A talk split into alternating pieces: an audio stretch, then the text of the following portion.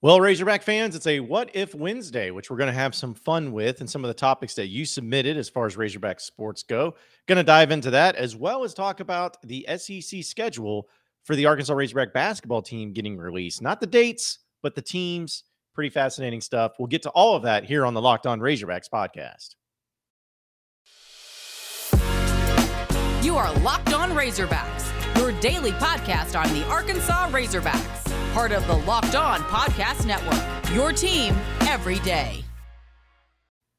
And welcome into the Locked On Razorbacks podcast. I am your host, John Neighbors. I am also the host of Out of Bounds. You can catch every weekday afternoon from 1 to 4 on 1037 The Buzz and 1037thebuzz.com. Hope everybody's having a wonderful Wednesday as uh, we're going to keep it moving here on the podcast. Again, coming up with some summer topics. And I actually put out on Twitter yesterday about what if Wednesday, just kind of seeing what people would say and people who what they want to hear about when it comes to uh, the what if questions of Razorback sports. And the amount of responses I got was incredible. So thank you for that.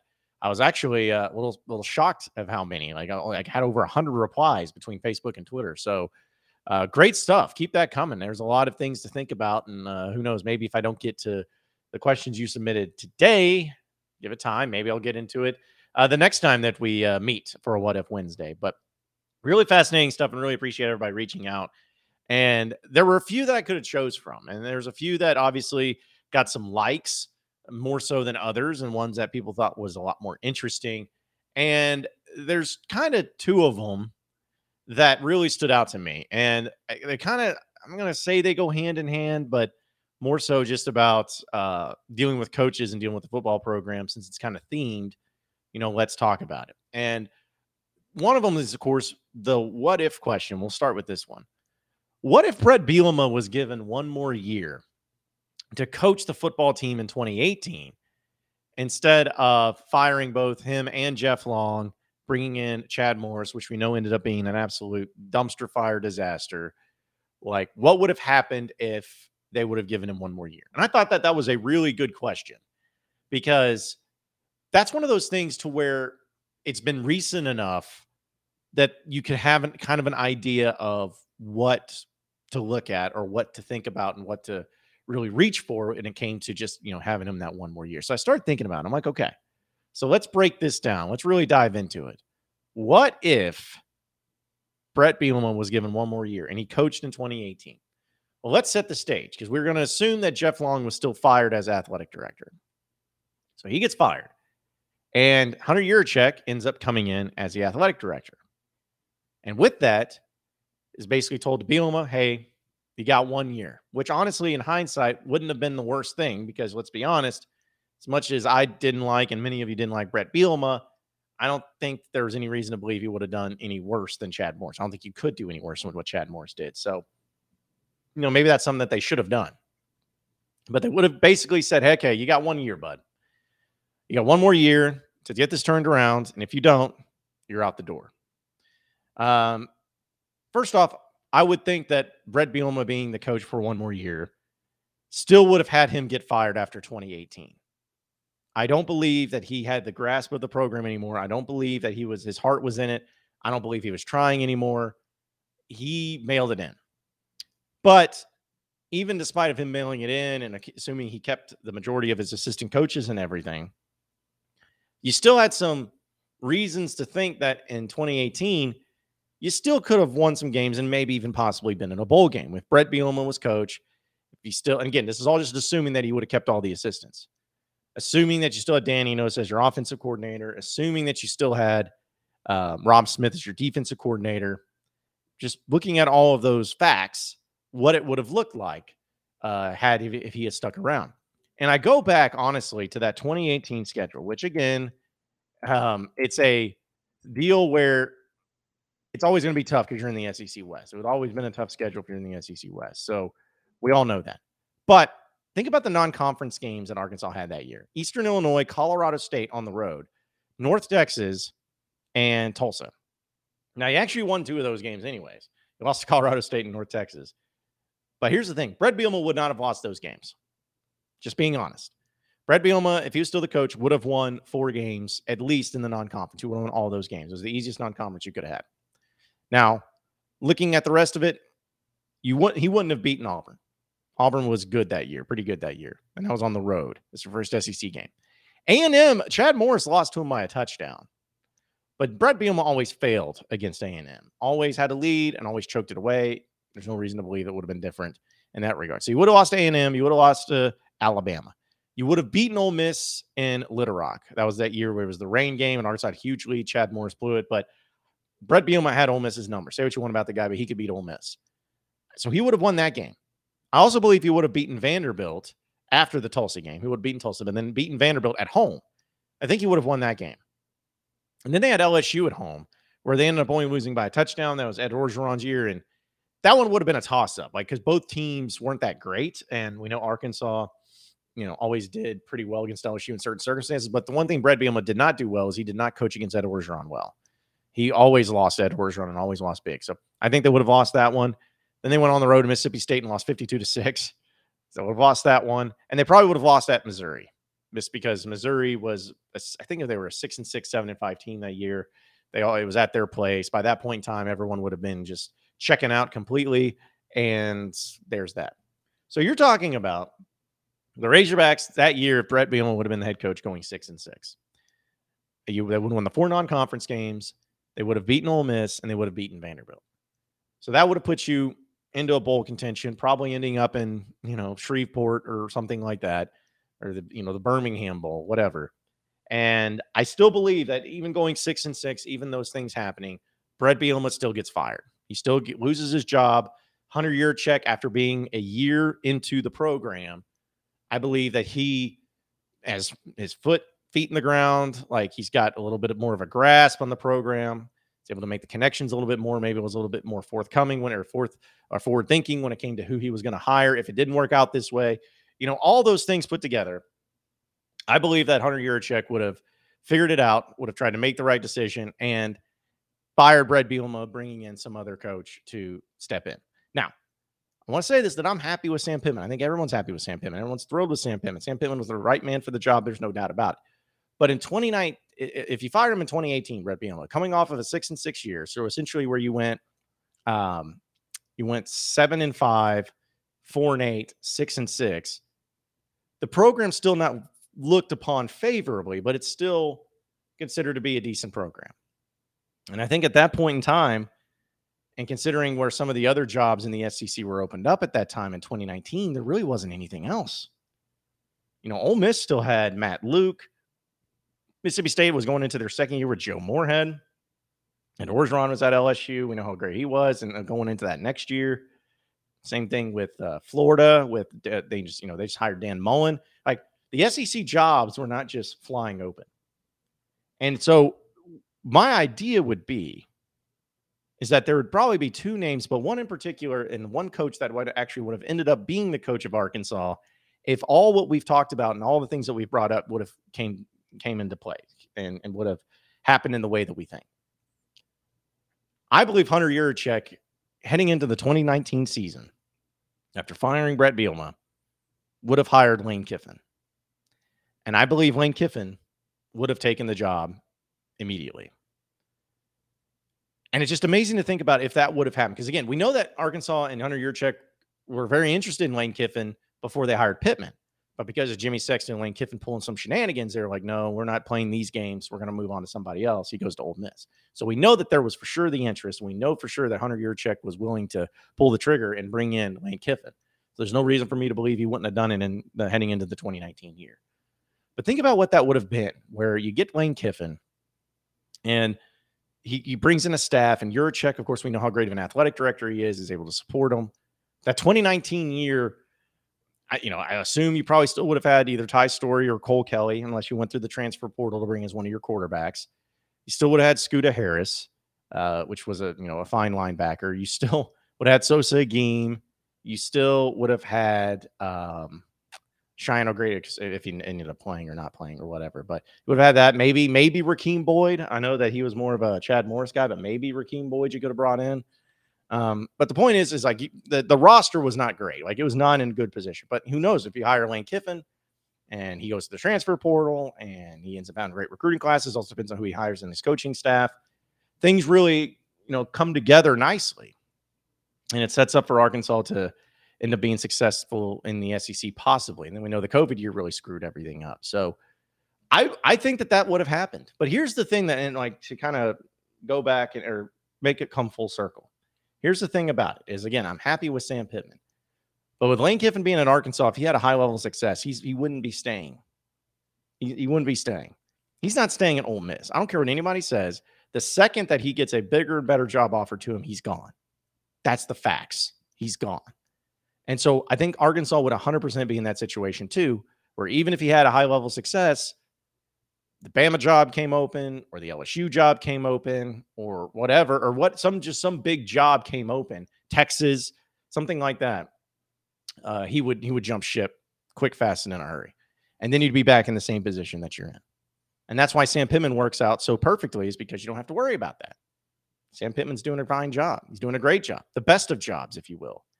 And the fact that you don't have to worry about him going anywhere else and, and doing all that is really why it worked out for the best. It worked out for the best. I still believe Sam Pittman's going to be end up being a better coach than Lane Kiffin uh, in the end of the day because he had to take over a much more difficult situation, has turned around in, in a lot quicker manner. And uh, I think that knowing all the uh, coaching assistant coaches that play or coaching with Sam Pittman and seeing the amount of them that left under Lane Kiffin kind of shows you that maybe the uh, the benefits of coaching under Sam Pittman are a lot higher than would it be under Lane Kiffin. So all those things put together, I believe that's it. And I believe that's what would have happened if Bret Bielema would have stayed another year. Kind of went down a rabbit hole there, but that was just kind of the way I saw it. Uh, I want to remind everybody this episode is brought to you by Rock Auto. With the ever increasing number of makes and models, it's impossible to get your local chain parts, auto parts store to stock all the parts you ever need. So save time and money when it comes to using Rock Auto. Why choose to spend 30 to 50 to 100% more on the same parts from a chain store or car dealership? Rock Auto is a family owned business serving do it yourselfers for over 20 years, and their prices are reliably low for every single customer. And they have a very easy to use website. So go to rockauto.com today and see all the parts they have available for your car truck and write locked on in the How Did You Hear About Us box so that they know that we sent you. Amazing selection, reliably low prices, all the car parts you'll ever need at rockauto.com. You are Locked On Razorbacks, your daily podcast on the Arkansas Razorbacks, part of the Locked On Podcast Network. Your team every day. All right, so uh, continuing on with our theme of what if Wednesday, uh, this was another one that again because we could have talked about coaches, but this was a smaller one that I thought was kind of interesting, of uh, you know things playing out in certain ways, and so I wanted to do a little quick segment on this particular play because somebody asked, um, what if Dan Skipper never tripped that A&M player in 2014? And for those of you who don't remember, go back and watch that game. And if you want to hear have pain, where Arkansas just kind of set it up in case you don't remember, Arkansas had a two touchdown lead uh, in the second half. I think it was late in the third quarter. Been in control the entire game. You had a, a fake punt for a touchdown there with uh, Sam Irwin Hill. Everything was going Arkansas's way, and, and Texas A&M was a, a top ranked team. Uh, they were a team that uh, Johnny Manziel had just left, but he was on the sidelines there. I think it was Kenny Hill was the quarterback. But you were really were starting to establish yourself as something. And there was a play in that third quarter where Jonathan Williams runs it nearly all the way, gets to like the three yard line with Arkansas with a two touchdown lead. And you would think, and just because of the way things have gone, that hey, if Arkansas was able to punch it in right there and go up by three touchdowns, that ball game's over. That ball game's over. That's the feeling you got. But what happened was on that particular play, on that big run by Jonathan Williams, Dan Skipper, one of the offensive linemen, got caught for tripping and caught, penalized for tripping, which was a 15 yard penalty. And I remember at the time, I was there at the game. I was there in Arlington. I was in the press box. And I'm like, I didn't even know tripping was a thing. I do now because of that stupid play. But I didn't even know tripping was a thing. I did not know that this was a penalty you could call on people. I did not know that that was something you could be, you know, like how do you see that? Like, what is it? Well, I, we never really even got a replay of it to see if it was truly tripping. So it was kind of one of those things where Razorback fans a little skeptical of saying, okay, he may have done it, but we still don't know what it is that he did. And we don't know what it looked like because we never saw it. So did it actually happen? Because again, tripping is like one of those calls that just never gets called anywhere else. Never, ever, ever gets called. But it did then. And so, as you know how the story went, Arkansas did not score a touchdown. A&M stormed back, scored two quick touchdowns, went to overtime, and Arkansas ended up losing there in overtime against A&M. And so I started thinking about that too when it was brought up. And I'm like, you know, would that game have changed the entire future of Razorback football? No, I don't think it would have. But could it have changed certain ways of how coaches were viewed or teams were viewed? Possibly. I think that if Arkansas would have won that game, you think about it, that would have put them at seven and five in that regular season, which I still believe they should have done better than seven and five. But they went six and six. They lost to Bama by one point that year. They lost to the number one team, Mississippi State, with Dak Prescott by a touchdown on the road. Um, the only teams that really got beat by was Auburn at the first game of the season, which was crap that they had to play on the road the first game of the season. And then uh, they got beat by Georgia pretty handedly in Little Rock because you know that's what happens. Uh, and they also were only lost to Missouri by I think like uh, a, a one possession. I know it was close. They had a lead in that one too, but Brandon Allen was hurt, and so uh, they ended up. Man, my nose itches. Sorry. Um, they ended up having. Uh, I think it was. I, I have to go back and look. But anyways, it was a one possession game. I know that. So you're talking about Arkansas was this close to going 10 and 2 as crazy it is like you, think about like if they scored 14 more points in that season they go 10 and 2 like they were that close to doing it and so if they would have beaten A&M though, I'm wondering, you know, that type of that type of win, that type of statement, and especially if he ended up holding that 21 point lead, what that would have done for confidence, what that would have done for for for everything because that was also when you're on a long losing streak in SEC play. You hadn't won a game since 2012 against Kentucky. So you went all 2013 without a win, and then you had gone into 2014 without a win. So you're still looking for it. But if they would have beaten A and M, you know what? What the confidence would have been like getting into that Alabama game? Would they have been even higher than what it was? Would they have won? Could have. And then you think about that Mississippi State game. You think about because they ended up beating LSU and Ole Miss back to back weeks at home, shutting both of them out, seventeen to nothing and thirty to nothing respectively. But if you think about if that would have been able to turn on some confidence and give the team uh, you know, better performances and better, you know, feelings about going up against certain teams. Again, they could have beaten Bama that year, who ended up winning the SEC and playing in the national championship game or in the college football playoffs. What Bret Bielema would have become, it would have taken a lot longer for him to get fired. I think it would have. Who knows? Maybe he would have left. You know, never couldn't could have passed old Bert, but that's one of those things that like that play that it changed the entire future of Razorback football it maybe could have. It indirectly it changed it, but it gave the potential to where the team could have really turned it around and started feeling good about themselves and really ended the season well. So that was another good one that I wanted to, to respond to. BetOnline.net is your number one source for all betting sports needs and info. Find all the latest sports developments, league reviews, and news, including this year's NHL playoffs and Major League Baseball. BetOnline continues to be your number one source for all sporting wagering information, including live betting, esports, and scores. And BetOnline.net is the best spot for all your sports scores, podcasts, and news this season. So head to BetOnline.net, being the fastest and easiest way to check in on all your favorite sports and events, including MMA, boxing, and golf. So head to the website or use your mobile device to learn more about the trends and actions right now at BetOnline.net, where the game starts. You are Locked On Razorbacks your daily podcast on the Arkansas Razorbacks, part of the Locked On Podcast Network. Your team every day. All right, so uh, final segment here uh, that uh, I wanted to bring up, and something that actually is not What If Wednesday, but I feel like it was news enough and worthy enough to, to talk about. Uh, today, the Razorback basketball team, or just the SEC in general, had their SEC schedule, their SEC opponents, should say, put out where we don't know the dates, we don't know the times, don't know anything like that, but we know who Arkansas is playing in the SEC and where they're going to be playing them. And just to kind of give a, a breakdown of, of how it sets up, first off, let me just say, I love this. I love this schedule. This is exactly what you would want, um, especially if you're a team that's like Arkansas, that's going to be top five, Final Four driven, all of that. This is exactly what you want. So, your home games this year Alabama, which you actually uh, I'll just, okay, yeah, I'll just go through the home games and go through the road games. Alabama, which by the way, Alabama is going to be a really good team, improved team this year too. They had a great recruiting class. They're going to have high aspirations, and we know how Muss and uh, Nate Oats feel like each other. So, Alabama, you get at home. Florida, you get at home. Georgia, you get at home. Kentucky, you get at home. That's big time. That is huge because we know how much fun that was last year. You get them at home again. LSU, you always get them at home. Ole Miss, you get at home. Mississippi State, you get at home. Missouri, you get at home. As always, and A&M, you get home. As always.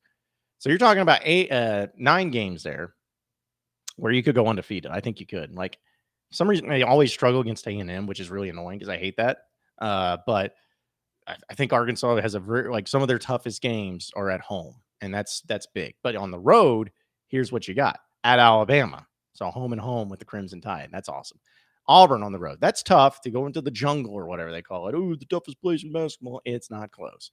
Uh, but Auburn, I think, is going to be, they're going to be good, but they're not going to be as good as what they were last year. You get Kentucky on the road, so you got to go to Rupp, which is always fun. It's the way God intended to have these two teams play as much as often as possible. Of course, you go to LSU and to Missouri. You go to South Carolina. You go to Tennessee, which they're going to be a good team too. They always are. To A&M and then to Vanderbilt. So as far as scheduling goes, to me, that that's as good as you could ask. Like you're not going to get Kentucky twice every single year, but you do get them twice this year. Bama's going to be a good team. You get them twice this year. The only time that you really like Tennessee and Auburn are the only teams that you have to play on the road that you don't get a home trip against. But I think both teams are going to be they're still going to be good. Again, good teams, but they're not going to be as good as what they were last year. In fact, the only teams that I'm looking at in the SEC that I feel like will be better than what they were last year, Arkansas for sure is one of those teams. I think Arkansas is going to be a better team than what they were last year them, Alabama, A&M possibly, and Kentucky. Like those are the only teams I think could potentially could be better than what they were last year. Now Kentucky was really good too, and Arkansas was really good, but they could potentially be better. But everybody else, I think, is going to be worse. I think Florida's going to be worse with their new coach. It's going to take some time. Georgia with Mike White as their coach. I mean, I, I mean, it may not be worse, but they're not going to be much improved.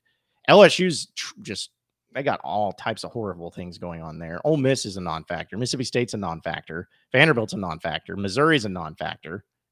Um, yeah, I just I just don't see any reason why that SEC schedule doesn't set up favorably for Arkansas, which we know it's tough. So I don't want to sit here and be like, oh yeah, I see an 18 and 0, no problem. But I mean, I don't see any team, games on that schedule that I say is a for sure loss either. At Bama, at Kentucky will be tough, but I could see them winning those. Arkansas is going to be talented enough. They're going to be good enough. So maybe they can make that happen. But uh, I like the schedule. I really like it. And I like it for Arkansas basketball. Well, appreciate everybody listening in to Locked On Razorbacks podcast. Be sure to like and subscribe to the podcast on iTunes or on Google Play. You can also get after me on Twitter at Buzz John Neighbors for any questions, comments, concerns that you may have. We'll keep it going from there. Same podcast time, same podcast channel tomorrow afternoon. Have a great day, everybody. We'll see you then.